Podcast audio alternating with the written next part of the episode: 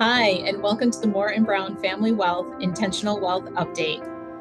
I'm Katie Brown, and I have Dennis Morton and Cody Demmel here with me today. How are you guys? I'm great. How are you? Good. Good. So, we are recording this on May 11, and we want to help meet you where you're at today, acknowledge what's going on around us in the world around us, acknowledge that these are challenging times, but I think there are some silver linings along the way. And so we just want to highlight some things that we take as, as positives for where we're at today. So, with that in mind, why don't we just check in on where we're at today? Cody, if you want to run through how are we doing in the markets? Yep.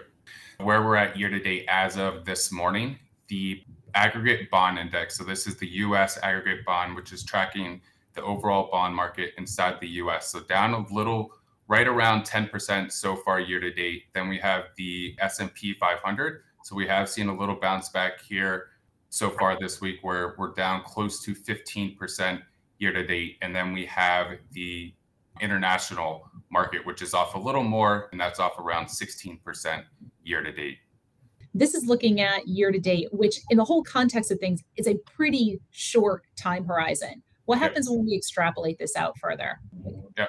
So when we go, say if we, we go to three years, which uh, of course includes the huge downturn we saw in, in 2020 when the pandemic first first hit us. But if we look at a three-year return of, of these indexes, so the S&P is up almost 50% still over the last three years, not 50% every year, but a 50% total return.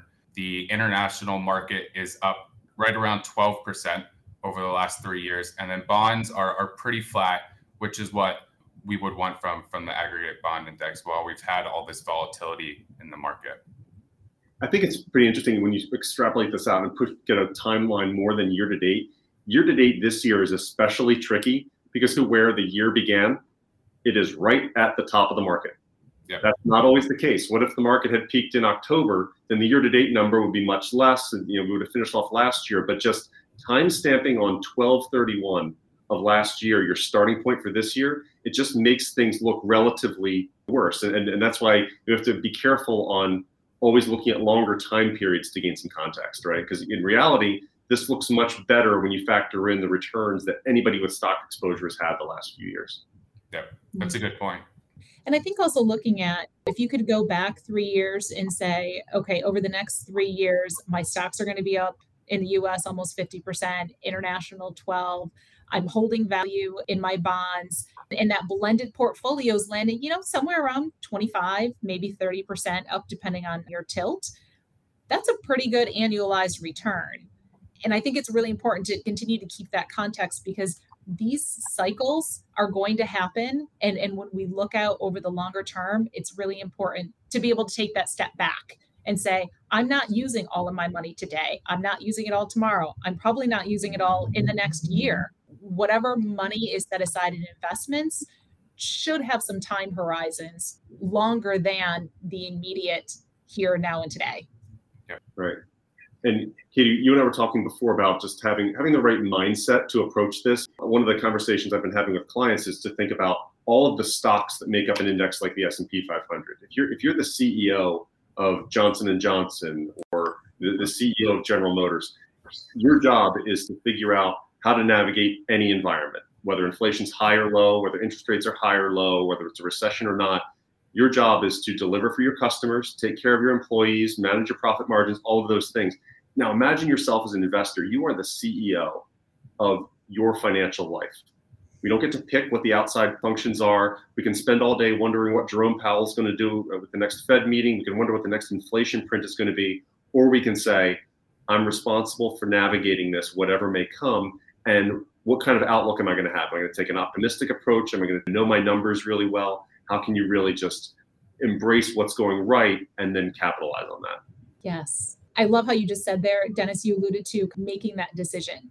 We all have the choice. We can focus on the challenges right in front of us. We can focus on all the bad news is on the television, or we can choose to say, all right, let's look at where we're at, where my family's at, where I am at individually, what's going on in my life. And let's make sure to count our blessings and acknowledge the things that are going right and that are within your control and be empowered that you have things within your control that you can direct one way or another. Yeah, because I think there's a lot of underlying strength happening in the economy right now. If we were talking about whether it's the mm-hmm. depression or other financial catastrophe, sometimes even if you want a job, you can't find one. But look at Katie, talk through these numbers here. Sure. Once again, looking at the last three years, and we have the number of US unemployed persons. And that unemployment spiked up at the beginning of, of the pandemic and then came back down very rapidly, but then continued to kind of work its way down so that we are at sort of similar numbers post pandemic as we were pre pandemic, with about 5.9 million Americans that are unemployed. I think the fascinating thing, though, is looking at the number of job openings. And so, over this same time period, obviously, things dropped off a little bit at the beginning of the pandemic, kind of recovered, and then they've continued to grow. So, if we look at these two numbers together, there are almost twice as many job openings as there are unemployed people. The ball is really in the court of the individuals to say, Do I want to work? And I have so many choices out there to do it that's the sign of a healthy economy, not so much a pre-recessionary or recessionary economy, which I don't know if we want to kind of dive into that a little bit, but there are whispers of what's happening, what's around the corner. And I just think this is an interesting take on that.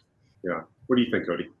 Yeah, I think this is fascinating. And I think one thing to point out is we've obviously seen higher inflation numbers over the past year or so, especially here recently with inflation getting above 8%. But that many positions are open and if we have that many openings and they're not able to hire some of the people that's why potentially we're seeing the higher inflation because some of the supply chain is is still not able to make up and pick up the work that that they were doing pre-pandemic but you can yeah. look at the positive of it as as we were saying is there's still that many jobs it's not as if you can't get a job if, if you wanted to get one the market cares a lot about degrees. It's not whether things are objectively good or bad, it's whether they're getting better or getting worse. It's why the Fed is acting, it's why inflation is high, is because things were getting so hot. The economy was running hot. Demand was really spiking up coming out of the pandemic. If things need to slow down a little bit, to, to rein in inflation, to tamp down demand so that we don't get runaway inflation, we really have to look at it and say, okay, things can still be good they're just not going to be as crazy as they were last year. If you remember back to you know 12 months ago, where you had literally stocks that were considered jokes, like you know it's AMC Theaters or GameStop or something like that, that were just going through the moon for no reason other than the belief that stocks always go up, and there were retail traders flooding in. That part is unsustainable. Those crazy speculative things, and whether that crept into non-fungible tokens, certain cryptocurrencies, all those things, it just the speculation just went rampant that's unsustainable. And that's the risk that's being wrung out of the market. Now, we all catch some of that because it affects a lot of other things. It changes the conditions, but the conditions needed to change. We need to get to a place where interest rates are normalized. We need to get to a place where speculation isn't rewarded without consequence. That, that has to happen from time to time, but that doesn't mean things are terrible. In fact, it can kind of create the new good if we look just a little bit to the other side of this. We've talked about sentiment before, but there's definitely been a shift in sentiment too. Like you said, 12 months ago, there was, I think, mainstream feeling of there's a lot of money to be made and I'm going to go make some. Yeah. And, and sentiment was really high. And we've seen that come down, which does again become another indication that we're not going to hang out here for too long. Usually when when things start to sell off and people are feeling bad about it, I don't know when it's going to happen, but we're, we're probably not too far away from it yeah. um, once you start to kind of get that that lower feeling, that shift in sentiment. Yeah. And even yeah. even the high that thought process last year, that was probably an indication that this ring out time was going to happen soon, that that we were going to have a pullback, that things would start to normalize. And I think that's what we're seeing here. A lot of these movements are not because there's a broken economy or anything else. I I, I think there's a lot of underlying strength but it's that return to more normal valuations, normal rates, normal inflation, all of that stuff. It just it takes some churn to get there. Yeah.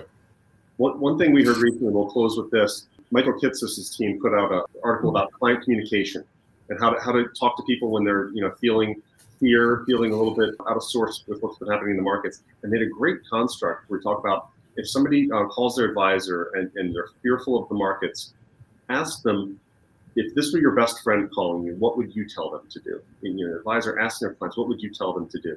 So, Cody, what's something, if, if your best friend called you, was really fearful about things, what, what would you say to them? What would you advise someone to say to that person?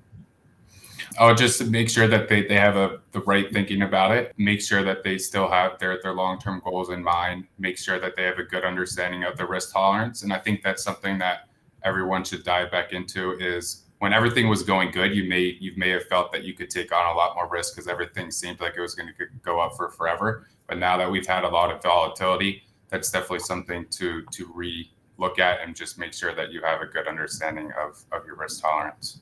Katie, how about you? Um, depends how much time I have to talk. Like how much time they have for me to talk. Your, your, your, your friend really values your wisdom. They'll give you the time. but I think you know, I in, in my mind, I'd probably go through a, a short little checklist. I'd say, okay, do you have cash on hand? If, if something came up tomorrow, do you have a bucket that you're pulling from? Do you know what money comes in, what money goes out? And that other money that's sitting over there, do you need it tomorrow? Because if you don't, then just safely ignore it for now.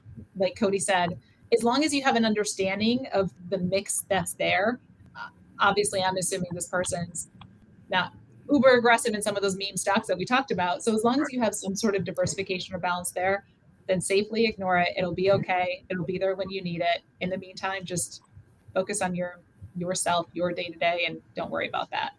Yeah. Uh, anyone who knows Katie is not surprised that there was a checklist involved. So I do like my checklist. Katie's checklist have checklist.